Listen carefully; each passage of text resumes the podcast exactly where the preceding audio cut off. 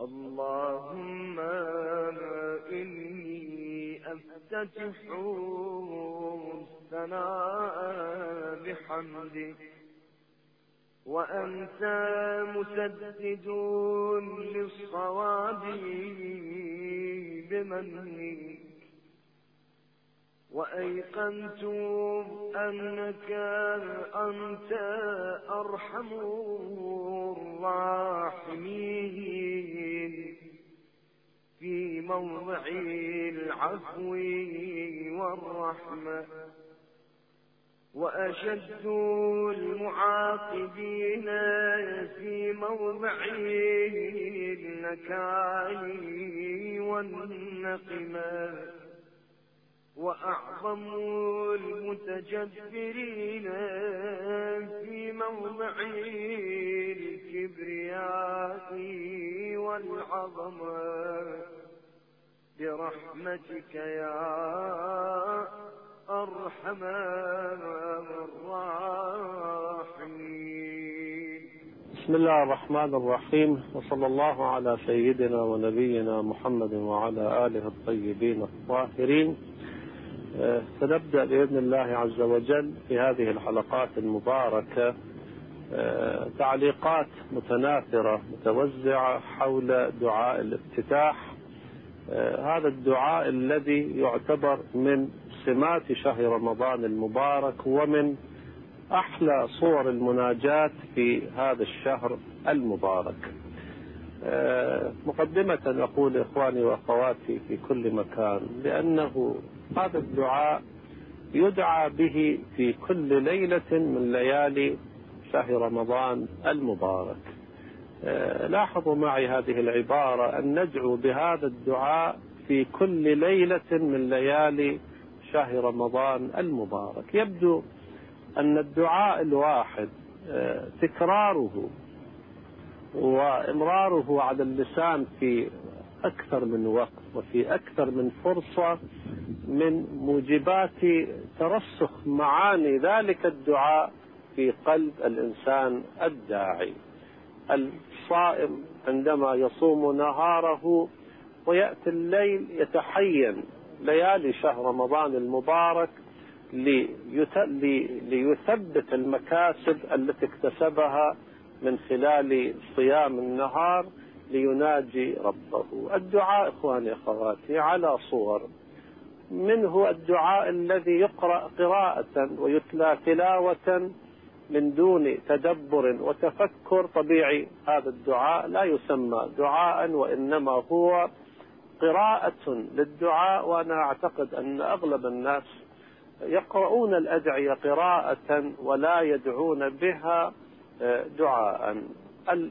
الدرجة الثانية من الدعاء الدعاء التدبري والتأملي بعض الناس يقرأ الدعاء وهو يتفكر في معاني ذلك الدعاء. من دون أن يعيش حالة الطلب والخطاب مع المولى عز اسمه. وأما النوع الثالث فهو الدعاء بمعنى التفاعل القلبي الطلب. الإنسان الذي يطلب شيئا من كريم يعيش حالة الذلة والتواضع والمسكنة أقول الدعاء البليغ هو ذلك الدعاء الذي يجمع بين التلاوة الفصيحة ال ال ال التي فيها حالة من حالات الإقبال والتذلل والخضوع بين يدي المولى والتدبر في المضامين والتفاعل القلبي. مجموع هذه التفاعلات يوجب حالة من حالات الانقطاع إلى الله عز وجل إلى درجة. المؤمن يتحين الفرصة ليتحدث مع ربه كما كان الكليم عليه السلام عليه وعلى نبينا وآله أفضل الصلاة والسلام حيث عندما سئل عما في يده تحين الفرصة ليتحدث مع الله عز وجل في حديث مسهب أقول في ختام هذه الفقرة القصيرة من الحديث أن المؤمن إخواني أخواتي إذا تعود الحديث مع رب العالمين فسوف لن يرى لذة عالم الوجود أغلى وأعلى من لذة الأنس مع الله سبحانه وتعالى. ولهذا حق لنبينا الأكرم أن يقول أبرد يا بلال عندما كان يحين وقت الصلاة الآن أبرد بمعنى عجل من البريد أو بمعنى أبرد نار الشوق إلى الله عز وجل هنيئا لمن توفق في هذه الليالي المباركة ليفتح صفحة جديدة مع جديدة مع ربه. اللهم تقبل منا صيامنا وقيامنا واجعله خير شهر رمضان مر علينا بمنك وكرمك. وصلى الله على سيدنا محمد وآله الطيبين الطاهرين. اللهم إني أفتتح الثناء بحمدك وأنت مسدد للصواب بمنك وأيقنت أنك أنت أرحم الراحمين. في موضع العفو والرحمة. وأشد المعاقبين في موضع النكال والنقمة. وأعظم المتجبرين في موضع الكبرياء والعظمة برحمتك يا أرحم الراحمين. أعوذ بالله من الشيطان اللعين الرجيم. بسم الله الرحمن الرحيم. وصلى الله على سيدنا محمد وعلى آله الطيبين الطاهرين. في دعاء الافتتاح إخواني أخواتي تلاحظ بأن كلمة اللهم من الكلمات المتكررة في هذا الدعاء. الإنسان ينادي ربه في كل فقرة بكلمة اللهم. وأنتم لعله تعلمون بأن كلمة اللهم أصله يا الله. خطاب مع الله سبحانه وتعالى. فلهذا يقول علماء الأخلاق عندما نقول اللهم لا بد أن نستحضر الخطاب مع المولى عز اسمه بأدنى درجات التوجه.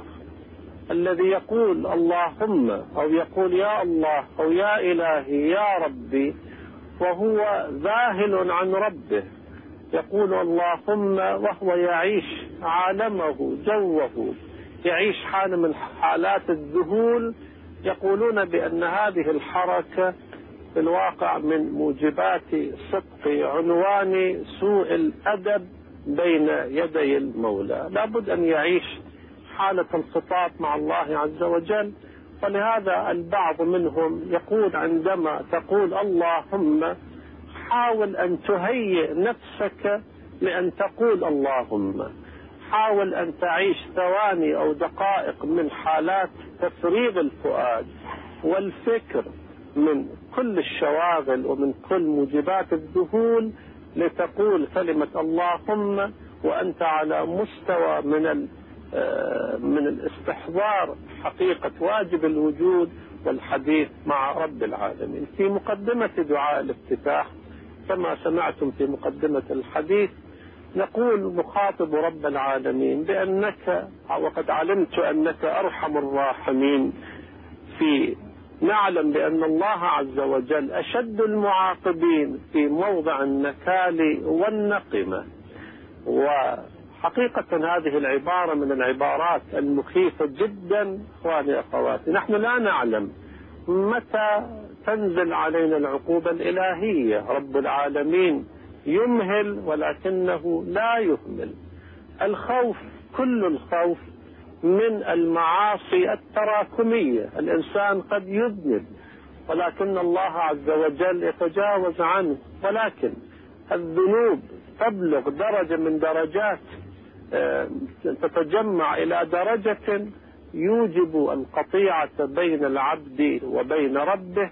وهذه نقطة خطيرة جدا حيث أن الله عز وجل كما يقول في كتابه الكريم لو أنزل غضبه على العبد فإنه سيهوي إلى أسفل سافلين. والخوف من هذه الذنوب ونحن لا نعلم ما هو الذنب الذي في الواقع يقسم ظهر الإنسان. قد يكون ذنب صغير ولكن هذا الذنب الصغير.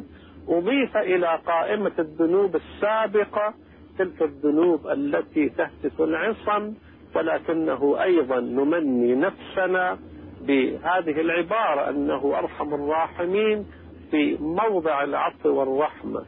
ولا شك أن هذا الشهر الكريم هذه الليالي المباركة هي الفرصة النادرة التي انتظرناها حولا كاملا لنعيد ارتباطنا ولنعيد علاقاتنا مع رب العالمين هنيئا لمن خرج من هذا الشهر برضوان الله عز وجل برضوانه وغفرانه إنه سميع مجيب وصلى الله على سيدنا محمد وعلى آله الطيبين الطاهرين.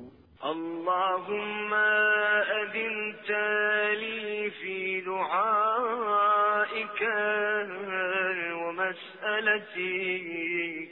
فاسمع يا سميع مدحتي وأجيب يا رحيم دعوتي وأقيل يا غفور عثرتي.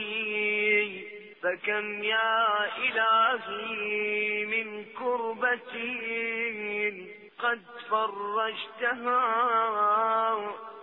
وهموم قد كشفتها وعثرة قد أقلتها ورحمة قد نشرتها وحلقة بلاء قد فككتها. الحمد لله الذي لم يتخذ صاحبة ولا ولدا. ولم يكن له شريك في الملك ولم يكن له ولي من الذل وكبره تكبيرا.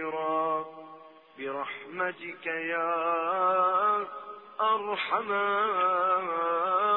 الراحمين. أعوذ بالله من الشيطان اللعين الرجيم. بسم الله الرحمن الرحيم. وصلى الله على سيدنا محمد وعلى آله الطيبين الطاهرين حيث ينادي العبد ربه قائلا آه اللهم أذنت لي في دعائك ومسألتك. حقيقة إخواني أخواتي بعض آيات القرآن الكريم الداعية إلى رجوع العبيد إلى ربهم من أرق الآيات الكريمة. وإذا سألك عبادي عني فإني قريب. رب العزة والجلال المستغرق في جلاله وكماله رب العالمين الذي بيده مقاليد السماوات والأرض. وإذا به يطلب من عبده أن يتحدث معه وأن يتودد إليه. هنالك في بعض الأخبار وهذه من روائع أخبار أهل البيت عليهم السلام ورد في الخبر بأن العبد يدعو ربه فيقول رب العالمين لملائكته أجيبوا عبدي ولكن أجلوه فإني أحب أن أسمع صوته. رب العالمين يقول هذه الحاجة مقضية أقضيها لعبدي. ولكن أطلب منكم ملائكتي أن تؤخروا الإجابة فإني أحب أن أسمع صوته. يبدو طبيعة الداعين والمؤمنين أنهم يدعون ما داموا يعيشون حالة المسكنة والاحتياج. ومن هنا نقول الذي يدعو ربه وهو ليس في شدة. يدعو ربه وليست له حاجة من الحوائج المتعارفة. هذا الإنسان الذي يناجي ربه حبا وعشقا ورغبة وتلذذا بمناجاة الله عز وجل هذا الإنسان على مستوى راقي من فهم في الواقع فلسفة الوجود وموقع الإنسان من ربه. يقول العبد في هذا الدعاء الشريف أذنت لي في دعائك ومسألتك. حقيقة الإنسان الصائم هذه الأيام وقد يكون الصوم للبعض حقيقة الصوم شاق ومحرج في بعض الظروف حيث حرارة الجو وغلبة العطش في بعض البلاد مثلا. ولكن عندما يعلم أنه في حال الامتثال لأمر المولى في الواقع لذة الخطاب الإلهي تذهب بعناء التعب وبالتعب الذي يعيشه. يا أيها الذين آمنوا كتب عليكم الصيام عندما يعلم بأن الله عز وجل خاطبه بهذه الآية وهو يصوم امتثالا لهذا الأمر الإلهي أن يعيش حالة الامتثال لأمر الله عز وجل وأن الله عز وجل شرفه بالتكليف والخطاب هذا الإحساس يوجب له حالة اللذة. ثم يشكر العبد ربه أنه كيف فك عنه حلقات البلاء. حقيقة يوم القيامة سوف نخجل من ربنا كثيرا أنه دفع عنا صنوفا من البلاء ونحن لم نعلم بذلك. نحن نشكر النعم الإيجابية النعم الوجودية ولكن البلاءات التي دفعت عنا هل شكرنا ربنا على ذلك؟ لا أدري ماذا أشكر. جميل ما تنشر أم قبيح ما تستر. إذا رب العالمين في هذه الليالي المباركة يدفع عنا صنوف البلاء البلاء الذي قدر لنا في طوال السنة ومن هنا المؤمن في ليالي القدر يطلب من ربه عز وجل أن لا يبتليه في أيام سنته ببلاء في دينه. اللهم لا تجعل مصيبتنا في ديننا ولا تجعل الدنيا أكبر همنا ولا مبلغ علمنا. نسأل الله عز وجل بحرمة هذه الليالي المباركة أن يفتح علينا أنواع رحمته وأن يقينا غضبه وسخطه. إنه سميع مجيب. وصلى الله على سيدنا ونبينا محمد وآله الطيبين الطاهرين. الحمد لله بجميع محامده كلها على جميع نعمه كلها. الحمد لله الذي لا مضاد له في ملكه. ولا منازع له في أمري. الحمد لله الذي لا شريك له في خلقه ولا شبيه له في عظمته. برحمتك يا أرحم الراحمين.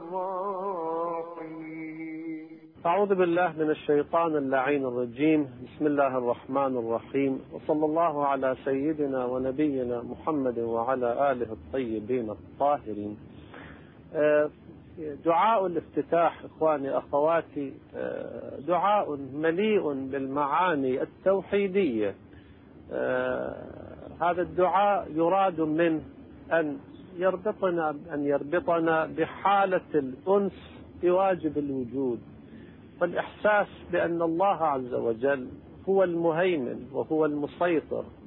أزمة الأمور طرا بيده والكل مستمدة من مدده. الحمد لله الذي لم يتخذ صاحبة ولا ولدا ولم يكن له شريك في الملك ولم يكن له ولي من الذل. وكبره تكبيرا. هذه المعاني إخواني حقيقة لو نترجم هذه المعاني إلى واقع معاش في حياتنا السياسية في تعاملنا مع الأعداء مع القوى الكبرى عندما نعيش هذه الحقيقة بأن الله عز وجل هو مالك الملك.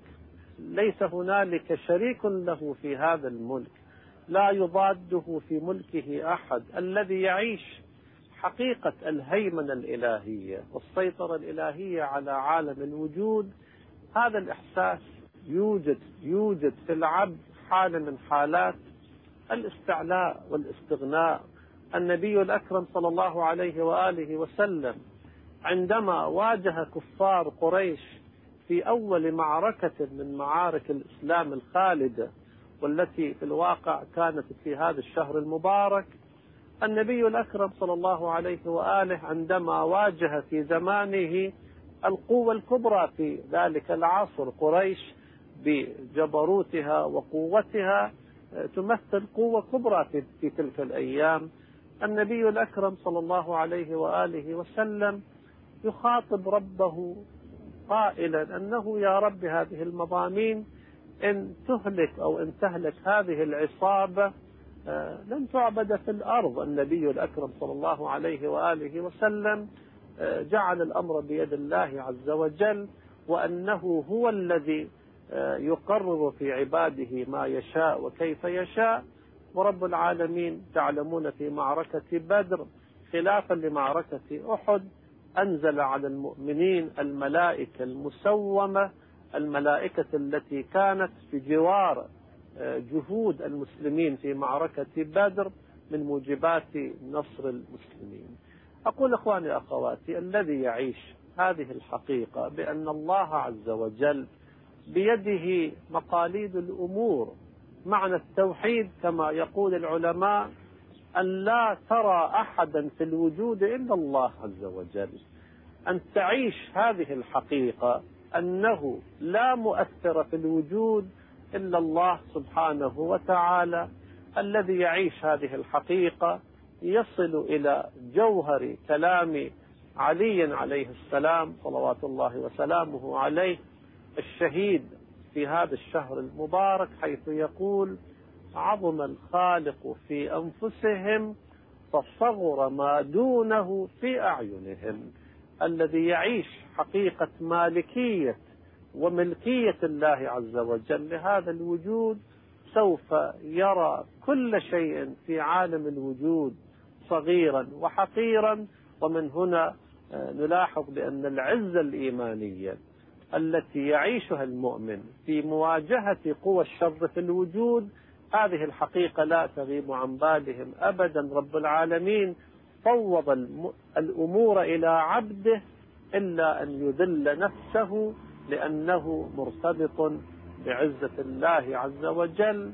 من أراد العزة فليطع العزيز وأنا العزيز كما في الحديث القدسي. وفقنا الله تعالى وإياكم لأن نكون من عباده الصالحين بحرمة محمد وآله الطاهرين. وآخر دعوانا أن الحمد لله رب العالمين. الحمد لله الفاشي في الخلق أمره وحمده. الظاهر بالكرم مجده. الباسط بالجود يداه. الذي لا تنقص خزائنه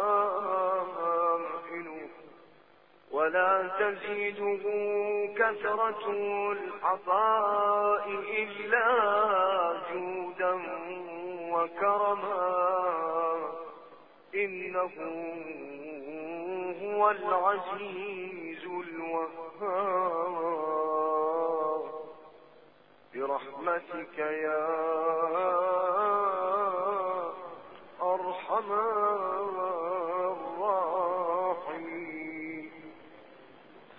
أعوذ بالله من الشيطان اللعين الرجيم. بسم الله الرحمن الرحيم.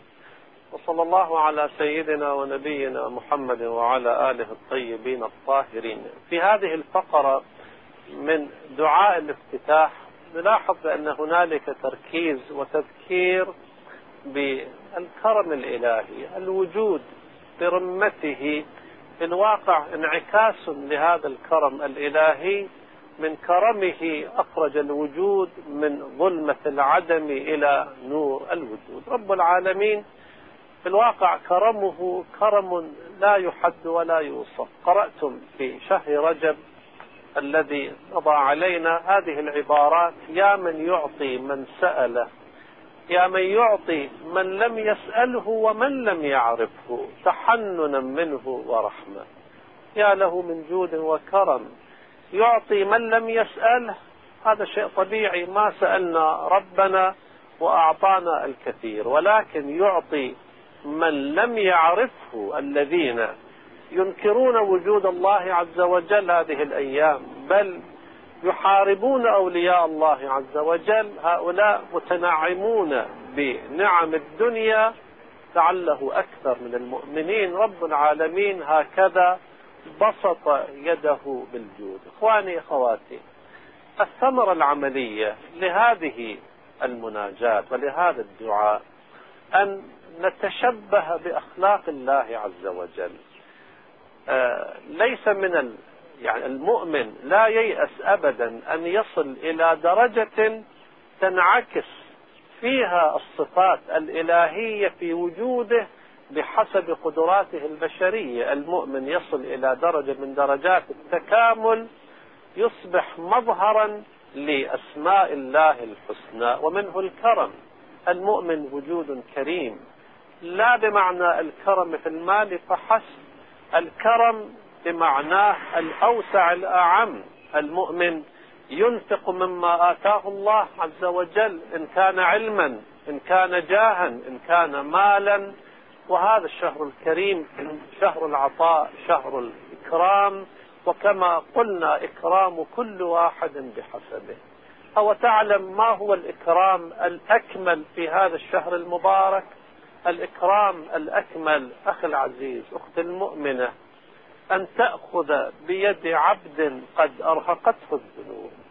أن تأخذ بيد عبد قد ضل الطريق أو تعلم بأنه من أفضل صور التحبب إلى الله عز وجل أن تسوق العباد التائهين إلى الله عز وجل. إفطار الصائم فيه ثواب كثير ولكن أعتقد أن ما هو أعلى وأغلى وأجل من إفطار الصائم أن تدعو المفطر إلى الصيام أن تسوق عبدا إلى ربه بعد أن أكثر من المعاصي بما أوجب له البعد من الله عز وجل. كلمة تغير بها مجرى عبد من عباد الله عز وجل.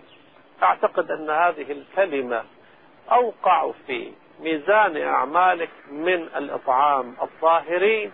الإطعام الظاهري يقيم ظاهر الإنسان والإطعام الباطني الروحي كما في قوله تعالى فلينظر الإنسان إلى طعامه. الطعام هو العلم الذي يأخذه وعليه فمن يريد أن يتشبه بالله عز وجل في كرمه ولطفه عليه أن ينظر إلى الحقول التي من الممكن أن يدخل فيها ليسوق العباد إلى طاعة الله عز وجل. وكلما أحسنا إلى العباد في هذا المجال كلما تنزلت علينا الرحمة الإلهية بأعلى صورها ومن أفضل صور الرحمة الإلهية أن يختار رب العالمين عبدا لنفسه. كان له من مقام عظيم ذلك المقام الذي خص به الكليم حيث اختاره الله عز وجل لنفسه وصنعه على عينه واختاره لمناجاته نسأل الله عز وجل أن يجعلنا من هؤلاء بمنه وكرمه إنه سميع مجيب وصلى الله على محمد وعلى آله الطيبين الطاهرين. اللهم إنا عفوك عن ذنبي. وتجاوزك عن خطيئتي وصفحك عن ظلمي وسترك على قبيح عملي وحلمك عن كثير جرمي عندما كان من خطئي وعمدي أطمعني في أن أسألك ما لا أستوجبه منك الذي رزقتني من رحمتك وأريتني قدرتي وعرفتني من إجابتي برحمتك يا أرحم الراحمين. أعوذ بالله من الشيطان اللعين الرجيم. بسم الله الرحمن الرحيم. وصلى الله على سيدنا ونبينا محمد وعلى آله الطيبين الطاهرين. في هذه الفقرة من دعاء الافتتاح وحقيقة نعم الدعاء الذي نفتتح به ليالي شهر رمضان المبارك. أنا أدعو إخواني أخواتي أن يجعلوا لأنفسهم محطتين في كل ليلة من ليالي شهر رمضان. محطة في أول الليل بهذا الدعاء الشريف ومحطة في آخر الليل بضيافة إمامنا زين العابدين صلوات الله وسلامه عليه حيث دعاء السحر وتلك المناجاة البليغة التي حقيقة لو التزمنا بها إخواني أخواتي في ليالي شهر رمضان. وقرأنا فقرات من هذه الأدعية بتوجه خرجنا من هذا الشهر المبارك لا بغفران الله عز وجل بل برضوانه في هذه الفقرات من دعاء الافتتاح العبد يشير إلى صفح المولى عن عبده. حقيقة إخواني أخواتي لو تأملنا حياتنا اليومية لرأينا أنه الحياة كأنها صفحة متكررة نتقلب تارة بين المعصية وتارة بين الغفلة. في دعاء كميل ماذا يقول علي عليه السلام؟ يشتكي يعلمنا أن نقول هكذا كثرة شهواتي وغفلتي. هب أن أحدنا وقى نفسه من المعاصي وهذه درجة عالية أن يصل العبد إلى مرحلة العدالة أو العصمة النازلة. ولكن ماذا نعمل بالغفلات؟ كم من الساعات التي أمضيناها بالغفلة عن ذكر الله عز وجل؟ إخواني أخواتي تعالوا معي في هذه الفقرة من دعاء الافتتاح لننظر إلى الساعات الضائعة من الحياة. كم سهلنا في سفرنا في حضرنا أحدنا يسافر من بلد إلى بلد بين البلدتين هنالك ست سبع ساعات. الإنسان يعيش حالة من حالات الذهول والغفلة عن الله عز وجل. لو جمعنا الساعات الضائعة من حياتنا في حال الغفلة والسهو والسكوت الذي لا تدبر معه حقيقة لن تابتنا حالة من حالات الأسف والأسى يوم القيامة يوم التغابن يوم الحسرة. لا من الذنوب فحسب وإنما من الساعات التي في الواقع لم نستثمرها حق الاستثمار. ومن منا صام هذا الشهر حق صيامه؟ من منا قام في هذا الشهر المبارك حق قيامه؟ أخشى من نفسي أن أكون من الذين قيل في حقهم كم من صائم ليس له من صيامه إلا الظمأ. وكم من قائم ليس له من قيامه إلا العناء. ارجعوا إخواني أخواتي إلى شهر رمضان المنصرم الذي مضى علينا. سنة كاملة مرت علينا بشهر رمضانها بحجها بعمرتها بالمواسم العبادية المتميزة. ولكن ما الذي ما الذي حصلت عليه من نمو ذاتي باطني قد اعتمرت قد حججت قد صمت شهري رجب وشعبان وألحقتهما بشهر رمضان المبارك ولكن أين النمو الذاتي؟ أين كراهة المنكر؟ أين حب الواجب؟ أين الأنس بذكر الله عز وجل؟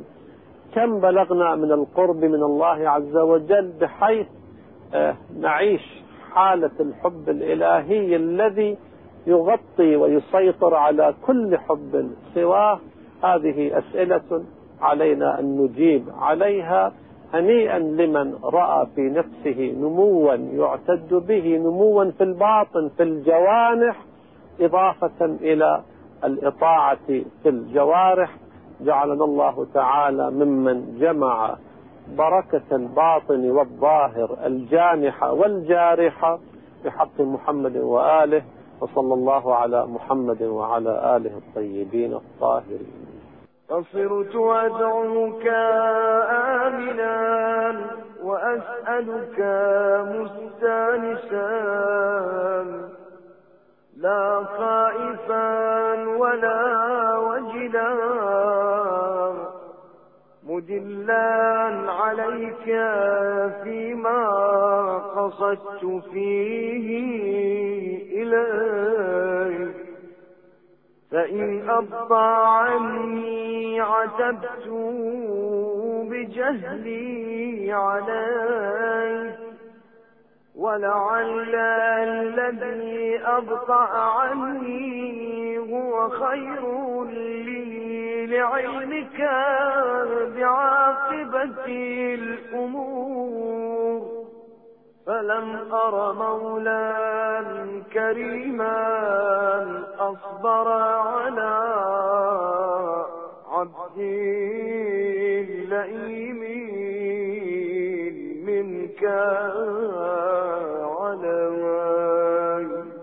برحمتك يا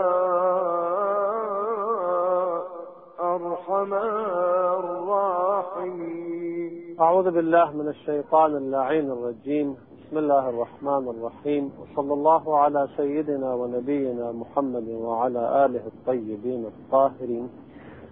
آه، في هذه الفقرة إخواني أخواتي من دعاء الافتتاح آه، يشير آه، يشار في هذا الدعاء إلى حقيقة مهمة. لو التفتنا إلى هذه الحقيقة لحلت لدينا مشكلة من المشاكل وهذه المشكلة متمثلة في أن العبد يدعو ربه دعاء بليغا حثيثا في جوف الليل في ساعة السحر في ليالي شهر رمضان المبارك ولكن لا يرى أثرا للإجابة. هنا يأتيه الشيطان ليقول له بأنه أين الإجابة؟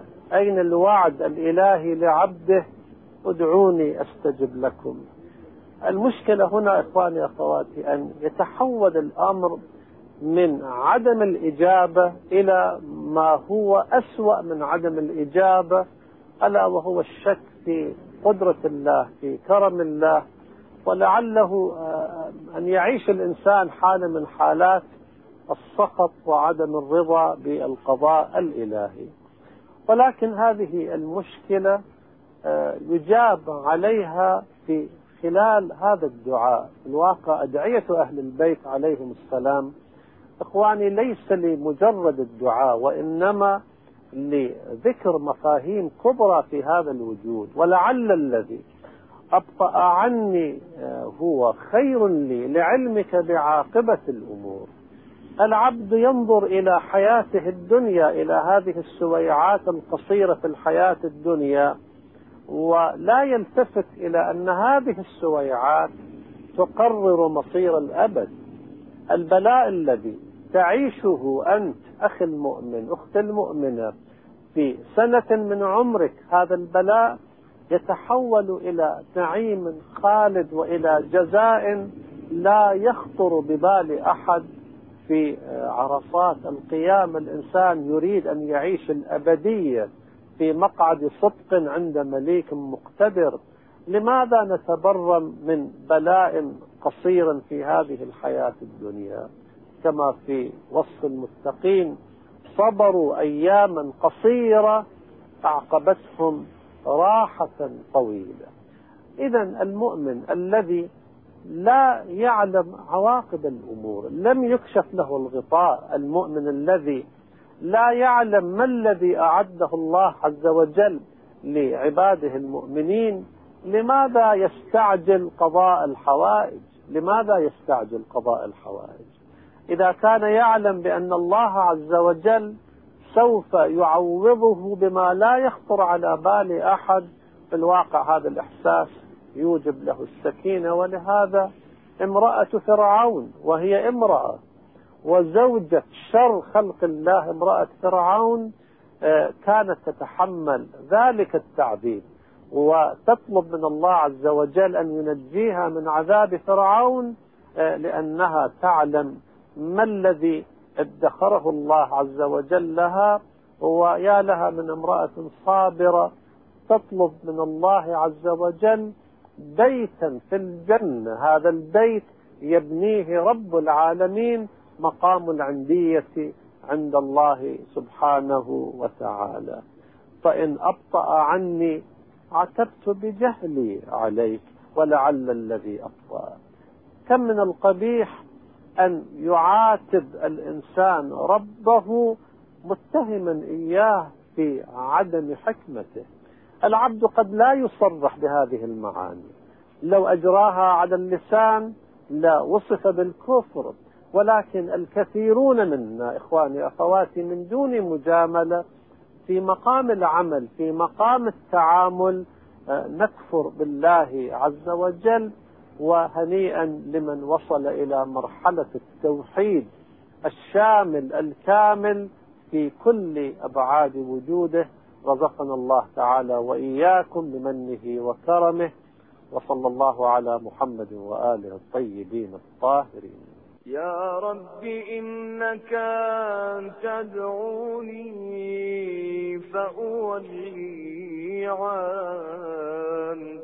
وتتحبب إلي فأتبغض إليك وتتودد إلي فلا أقبل منك كأن لي التطول عليك فلم يمنعك ذلك من الرحمة لي والإحسان إلي والتفضل علي بجودك وكرمك. فارحم عبدك الجاهل وجد عليه بفضل إحسانك إنك جواد كريم.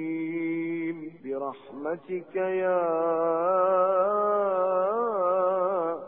أرحم الراحمين. أعوذ بالله من الشيطان اللعين الرجيم. بسم الله الرحمن الرحيم. وصلى الله على سيدنا ونبينا محمد وعلى آله الطيبين الطاهرين. إنك تدعوني فأولي عنك وتتحبب إلي فأتبغض إليك. حقيقة إخواني أخواتي لو كانت هنالك فقرة من فقرات دعاء الافتتاح آه، تستحق البكاء والتألم وذرف الدمعة فهي هذه الفقرة. آه، فقرات موجعة للقلب فقرات مثيرة لحالة الأسف والأسى لما يصل إليه العبد في تعامله مع ربه. إنك تدعوني فأولي عنك. رب العالمين في كتابه الكريم ومن خلال سنة حبيبه المصطفى صلى الله عليه وآله وذريته الطاهرة كم دعانا؟ كم أمرنا؟ كم نادانا بيا أيها الذين آمنوا؟ كم حذرنا من موارد الهلكة؟ كم حذرنا من عدم تجاوز حدوده؟ ولكن العبد بمخالفته يولي عن ربه ويتحدى ربه. لا ننظر إلى حجم المعصية وإنما ننظر إلى من عصينا.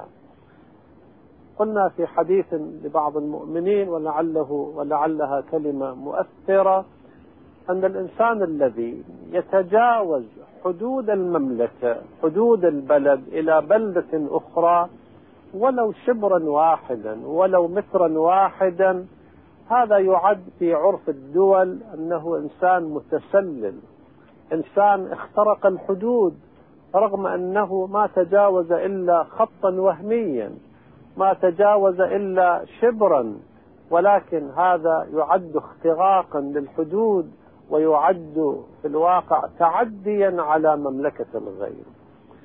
قد تكون المعصية صغيرة قد يكون هناك تطاول على زوجة مسكينة مستضعفة في جوف الليل حيث لا ناصر لها إلا الله عز وجل ولكن القرآن الكريم يعتبر ذلك تعديا لحدود الله عز وجل.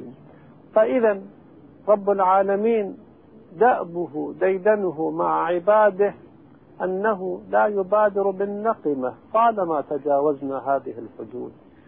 قبل شهر رمضان المبارك الكثيرون يدخلون الشهر يصومون الشهر ولكن بعد أحد عشر, أحد عشر شهر من المعصية وتجاوز الحدود ولكن عندما يصومون هذا الشهر آه، يرون في أنفسهم إقبالا على الله عز وجل. بعض الناس يتركون صلاتهم عبادتهم الواجبات الواضحة طوال السنة ولكن رب العالمين يفتح لهم صفحة جديدة في هذا الشهر الكريم حتى هؤلاء العصاة طوال السنة يعيشون حالة الأنس بهذا الشهر الكريم. الأبواب مفتحة. أنفاسنا في هذا الشهر إخواني أخواتي تسبيح. هذا النوم الذي هو الموت الأصغر في شهر رمضان يتحول النوم إلى عبادة. الدعاء فيه مستجاب. أيدي الشياطين مغلولة. فهنيئا لمن اغتنم هذه الفرصة النادرة ليقيم علاقة جديدة مع ربه. هذه العلاقة التي نقيمها مع رب العالمين من بركات أسحار هذا الشهر المبارك إخواني أخواتي لنبقيها طوال السنة. هذا الأنس هذه المصالحة هذه العودة والإنابة إلى الله عز وجل هذه الإنابة المكتسبة في هذا الشهر الكريم علينا أن نستصحبها أن نعممها أن نتزود منها طوال السنة لنكون من عباده الصالحين. ثم يقول في ختام هذه الفقرة أرحم عبدك الجاهل العبد يقدم اعتذارا لربه ويقول يا رب الذي قمت به باعتبار جهلي ولكن أقول أخيرا يوم القيامة عندما يتعذر العبد ويتمسك بعذرية الجهل يأتيه الخطاب هل لا تعلمت؟ إذا العتاب في محله. نحاول في هذا الشهر المبارك أن نخرج بزاد لا يفارقنا طوال العام إلى أن نلتقي بالله عز وجل ليرينا وجهه الكريم. بمنه وكرمه إنه سميع مجيب. وآخر دعوانا أن الحمد لله رب العالمين وصلى الله على محمد وآل محمد. الحمد لله مالك الملك مجري الفول مسخر الرياح فالق الإصباح ديان الدين ربي العالمين. برحمتك يا أرحم الراحمين. بسم الله الرحمن الرحيم. وصلى الله على سيدنا ونبينا محمد وعلى آله الطيبين الطاهرين. الحمد لله مالك الملك مجري الفلك مسخر الرياح خالق الإصباح. هذه الفقرات إخواني أخواتي من الفقرات التي آه تعطينا استراتيجية آه واضحة و محفزة في تعاملنا مع رب العالمين. أنت عندما تدعو عندما تصلي تصلي أمام من؟ أمام مالك الملك. أمام ذلك الذي كل الوجود بين يدي قدرته فعال لما يشاء خالق الذرة إلى المجرة أن نعيش إخواني أخواتي حالة الإحساس بأن الله عز وجل الذي نخاطبه في صلواتنا الذي نطوف حول بيته في حجنا أو في عمرتنا الذي نقوم في أسحار شهر رمضان المبارك مناجين إياه. في الواقع كل ذلك أمام من بيده نواصي الخلق طرا. مالك الملك. تريد ملكا تريد ملكا. عليك أن ترتبط بمالك الملك. وأخواني من أجل وأفضل صور الملكية ملكية القلوب. المؤمن يتمنى من الله عز وجل أن يعطيه قدرة على اختراق القلوب القلوب المتعطشة للهدى الإلهي. عندما نقرأ سير العلماء السابقين هناك تعبير جميل في حياة بعض العلماء. يقولون فلان رزق القبول. رزق أي من الله عز وجل. والقبول من الخلق. هذا عندما يتكلم في الواقع كلامه ينفذ في قلوب الآدميين. من من النعم الكبرى على عبده المؤمن أن تتجاوب معه القلوب كما كانت الجبال تتجاوب مع نبي من أنبياء الله عز وجل. أرجع وأقول بأنه النظر إلى تصرف رب العالمين وتدبيره لهذا الوجود هذا التدبير المذهل. هذه الأيام الأساطيل تجوب البحار وعليها عشرات الطائرات وإذا بهذا الماء السيال يحمل هذا الوجود الثقيل هذه خاصية من خواص الماء قانون الطفو كما يقولون. ولكن من الذي جعل هذه الخاصية في البحار؟ رب العالمين الذي يسخر الرياح هذه السحب تسوقها الرياح اللواقح رب العالمين يسوق الرياح من بلد إلى بلد سخر هذه الرياح لنبي من أنبيائه وهو سليمان. أقول الذي سخر الرياح وسخر الفلك وسخر البحار في أمور المعيشة هو الذي أيضا يسخر القلوب لما فيه رضا. إخواني أخواتي من يشكو منكم زوجا غير صالح أو زوجة غير صالحة أو ذرية غير صالحة. إذا أراد أن يتكلم وأن يتحدث وأن آه، يؤثر في سير حركتهم في الحياة وأن يلين قلوبهم لذكر الله عز وجل من المناسب أن يتوسل إلى الله عز وجل. تقول يا مقلب القلوب يا مسخر الرياح يا خالق الإصباح أنت الذي حملت الفلك على البحار يسر لي سبيلا وطريقا إلى قلوب هؤلاء. وهنيئا لإنسان رزق القبول في هذا المجال المؤمن الذي وجد سبيلا إلى ربه رب العالمين يضفي عليه التأثير. كما في بعض النصوص ترى الرجل لا يتقن قولا ولا يتصف بالبلاغة في الحديث ولكن قلبه يزهر كالمصباح. يتكلم في النفوس وفي القلوب وإذا به يغير مجرى حياة أمة بكلمته. هذه الأيام نلاحظ بأن في بعض البلاد الإسلام المنتشر في بعض البلاد النائية من بركات مسلم تاجر ذهب إلى بلاد نائية وإذا به يفتح القلوب على ذكر الله وعلى الهدى الإلهي هنيئا لمن رشحه الله لأن يكون من الدعاة إلى طاعته. اللهم اجعلنا من الدعاة إلى طاعتك والقادة إلى سبيلك بحق محمد وآله وصلى الله على محمد وآل محمد. الحمد لله على حلمه بعد علمه والحمد لله على عفوه بعد قدرته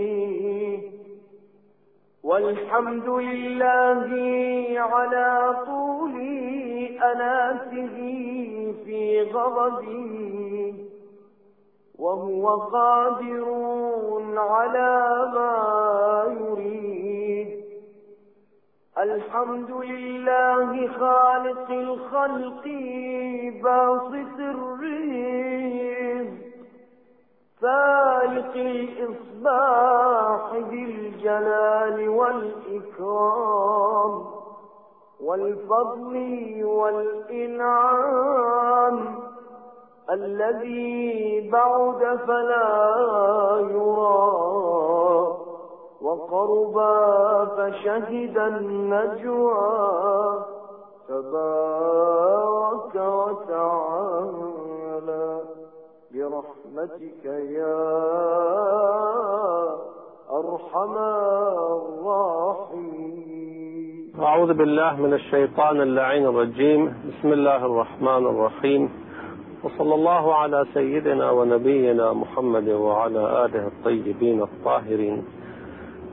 في هذه الفقرة من دعاء الافتتاح الذي نترنم به في ليالي شهر رمضان المبارك وحقيقة الأمر أن حلاوة هذا الدعاء يفوق كل حلاوة مادية في هذا الشهر. البعض يحاول أن يعتني بمطعمه بمشربه في هذا الشهر الكريم ولكن البعض يبحث عن هذه الكنوز التي أودعها الله عز وجل في هذا الشهر الكريم شهر القرب والمصالحة والتودد إلى رب العالمين. في هذه الفقرة نتعلم درس الصفح والعفو بعد المقدرة.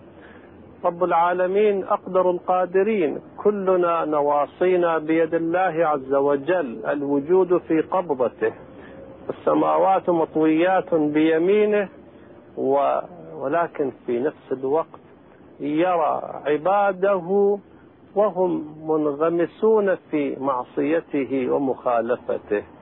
من منا لم يعص ربه؟ الكثيرون من الصائمين هم أهل الكبائر في أيام سنتهم ولكن الله عز وجل يتودد إليهم في شهر رمضان المبارك ويدعوهم إلى طاعته. رب العالمين يتأنى وهو مليء بالمبادرة يصبر وهو القادر على الانتقام. فهل لا تعلمنا إخواني أخواتي درس العفو والصفح وخاصة بين ذوي الحقوق زوجة صالحة إجمالا. ربت لك الأولاد تعبت في منزلك أمضت ريعان شبابها ولكنها زلت زلة في يوم من الأيام في ساعة من الساعات. نرى البعض ينتقم منها متناسيا كل هذا التاريخ الطويل. أين العفو بعد المقدرة؟ أين التأسي بهذه الصفة الإلهية؟ وقد سمعتم وقرأتم ورأيتم تحدثنا كثيرا إخواني أخواتي أن من يريد أن يصل إلى ملكوت الأسماء الحسنى إلى أن يصبح مرآة عاكسة لصفات الله وجلاله وجماله عليه أن يتأدب بهذه الآداب. سلوا ربكم في ليالي شهر رمضان المبارك شرح الصدر. موسى عليه السلام أراد أن يذهب إلى طاغوت زمانه وإذا به يدعو ربه قائلا رب اشرح لي صدري ويسر لي أمري. شرح الصدر. أن يستوعب الإنسان الصدمات أن يستوعب الإنسان إساءة الخلق أن يكون صبورا حليما كأئمة أهل البيت عليهم السلام. الإمام المجتبى صلوات الله عليه معروف بحلمه. بل خريجو هذه المدرسة مالك الأشتر يعد القائد العام لقوات علي عليه السلام لقواته العسكرية. ذلك الذي يتجاسر عليه فيذهب إلى مسجد إلى مكان ليدعو لمن أهانه. هذه هذه صفة الحلم والعفو بعد المقدرة التي كانت فيهم صلوات الله وسلامه عليهم. قرب فشهد النجوى. هنيئا حقيقة لمن اتخذ الله جليسا في أسحار شهر رمضان في, في أسحار شهر رمضان المبارك يجالس ربه ويناجيه لم تره العيون بمشاهدة العيان ولكن رأته القلوب بحقائق الإيمان. علي عليه السلام يقول كيف أعبد ربا لم أره؟ الذي يناجي ربه في خلوات الليل فإن الله تعالى جليسه وطوبى لمن كان جليسه رب العالمين. أنا جليس من ذكرني اللهم اجعلنا ممن أذقته حلاوة حبك وذكرك في هذا الشهر. لا تغلق علينا أبواب لطفك ورحمتك إنك على كل شيء قدير. وصلى الله على سيدنا محمد وعلى آله الطيبين الطاهرين. الحمد لله الذي ليس له منازع يعادل. ولا شبيه يشاكله ولا ضمير يعاضده قهر بعزته الأعزاء وتواضع لعظمته العظماء. فبلغ بقدرته ما يشاء.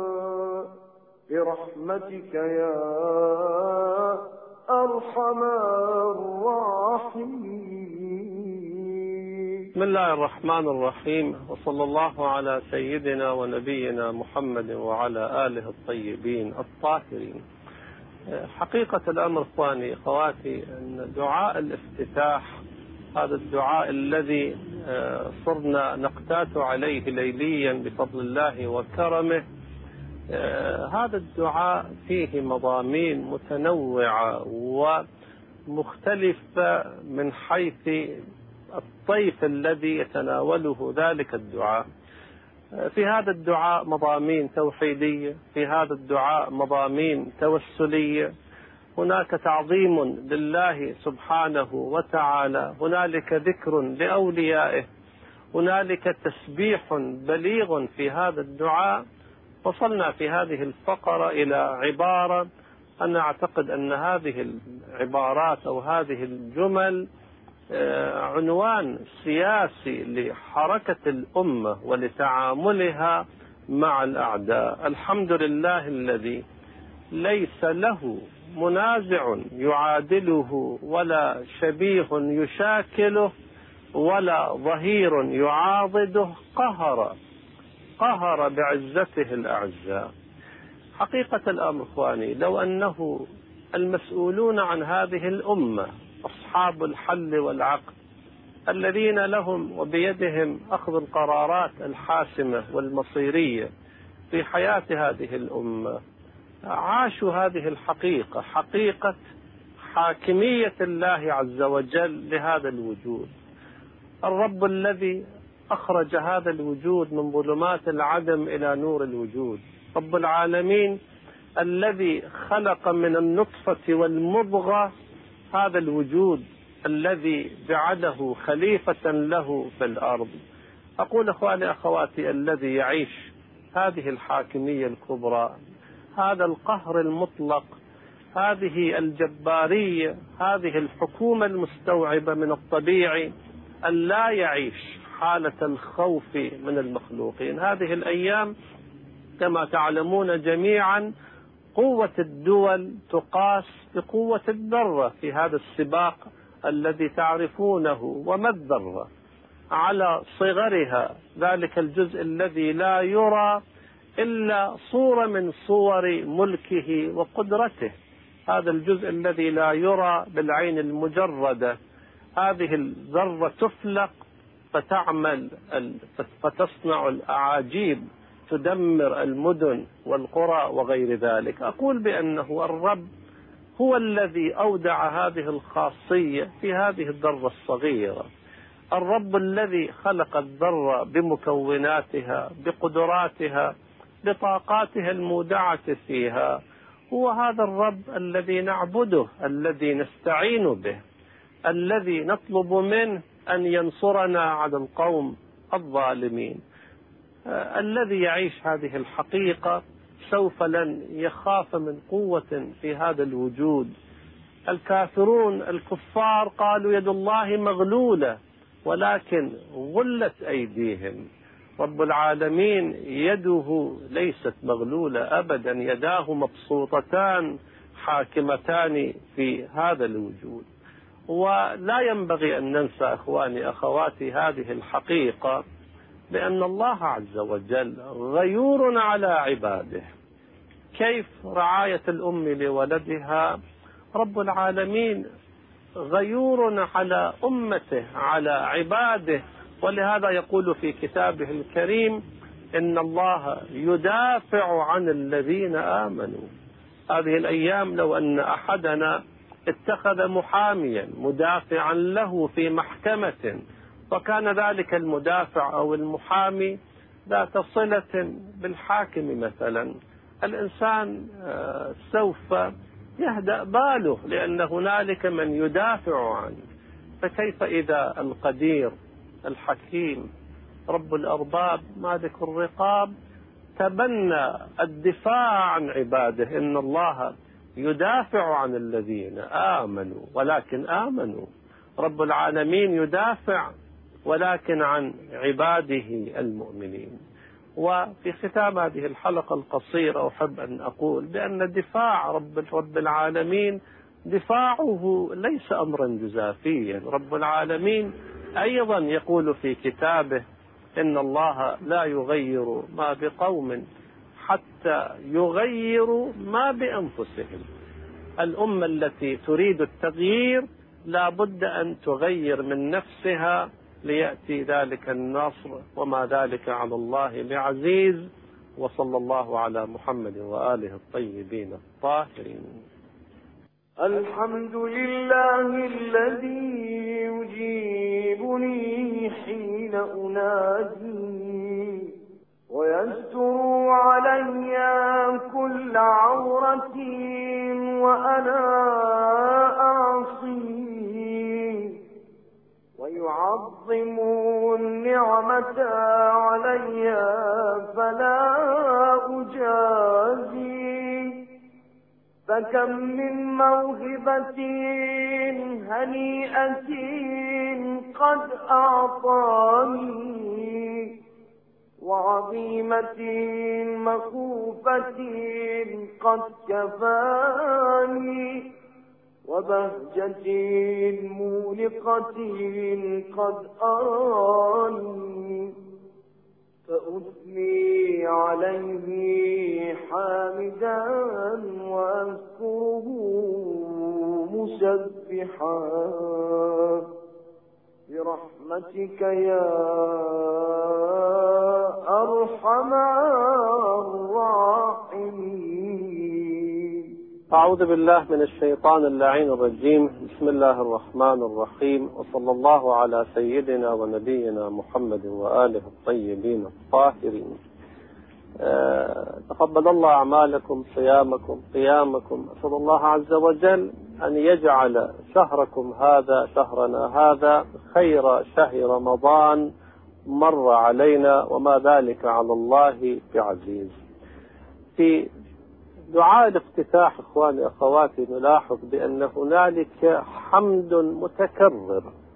العبد في كل فقرة يبدأ يكرر مناجاته وحديثه مع رب العالمين بكلمة الحمد الحمد لله. ثم يصف ربه بأوصاف في الواقع تذكره هذه الأوصاف برحمته بكرمه بسعة جوده الحمد لله الذي يجيبني حين أناديه.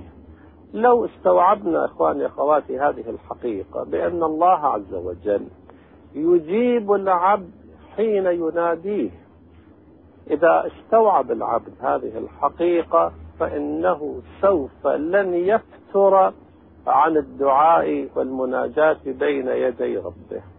باعتقادي إخواني أخواتي بكل صراحة أنه كل دعاء يصدر من العبد بشرطه وشروطه. هذا الدعاء دعاء مستجاب ادعوني أستجب لكم لا خلف لوعده ولكن ينبغي أن نوسع من مفهوم الاستجابة. ادعوني أستجب لكم. اولا الدعاء حركة في الواقع قلبية طلب والطلب من صفات القلب. قراءة الدعاء شيء والدعاء شيء آخر. طلب الماء كلفظ شيء وإظهار العطش شيء آخر. إذا من يدعو بمعنى من يطلب من يعيش حياة المولى وقادرية المولى الذي يرى هذه الحقيقة ويعيش هذه الحقيقة فإن الله عز وجل سوف يجيب دعاء يستجيب دعاء. ولكن كما قلنا الاستجابة لها فروع ثلاث الفرع الأول أن يستجيب رب العالمين دعاء عبده عاجلا. رب العالمين في بعض الحالات العبد لا ينتهي من الإجابة من السؤال إلا وبوادر الإجابة أمام عينيه. وتارة يستجيب له ولكن يؤجله. نبي الله موسى وهارون تحرك لتأييد دينه لهزيمة فرعون. رب العالمين وعدهما الإجابة أجيبت دعوتكما. ويقال بين هذا الدعاء وبين الإجابة أربعون سنة. رب العالمين قال أجيبت الدعوة ولكن أجل الإجابة إلى أربعين سنة. والشق الثالث الدعاء الذي لا يستجاب لا عاجلا ولا آجلا رب العالمين يعوضه بما لا يخطر بباله يوم القيامة. هناك خبر طريف جدا إخواني أخواتي يقول هذا الخبر بأن العبد يدعو ربه ولا يستجاب له.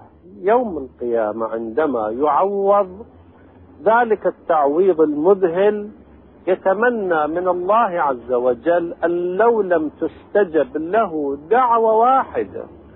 طلب من الله شفاء صداع مثلا لم يستجب له استمر به الصداع يوم يومين أو نصف يوم وإذا بيوم القيامة يعطى قصرا أبديا خالدا سرمد هذا القصر الذي ينعم فيه أبد الآبدين مقابل صداع نصف يوم. مقابل دين أشهر أو سنة. إذا الإنسان المؤمن عندما يدعو ربه يدعو وهو متيقن بهذه العناصر الثلاث.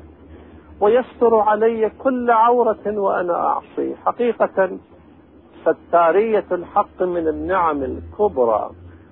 عادة هذه الحقيقة أعتقد أنه يشاركني فيها كل أحد. بواطن العباد ظواهر العباد خير من بواطنهم.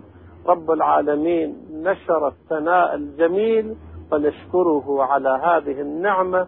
اللهم لا تكشف لا تهتك أستارنا بحق محمد وآل محمد إنك سميع مجيب.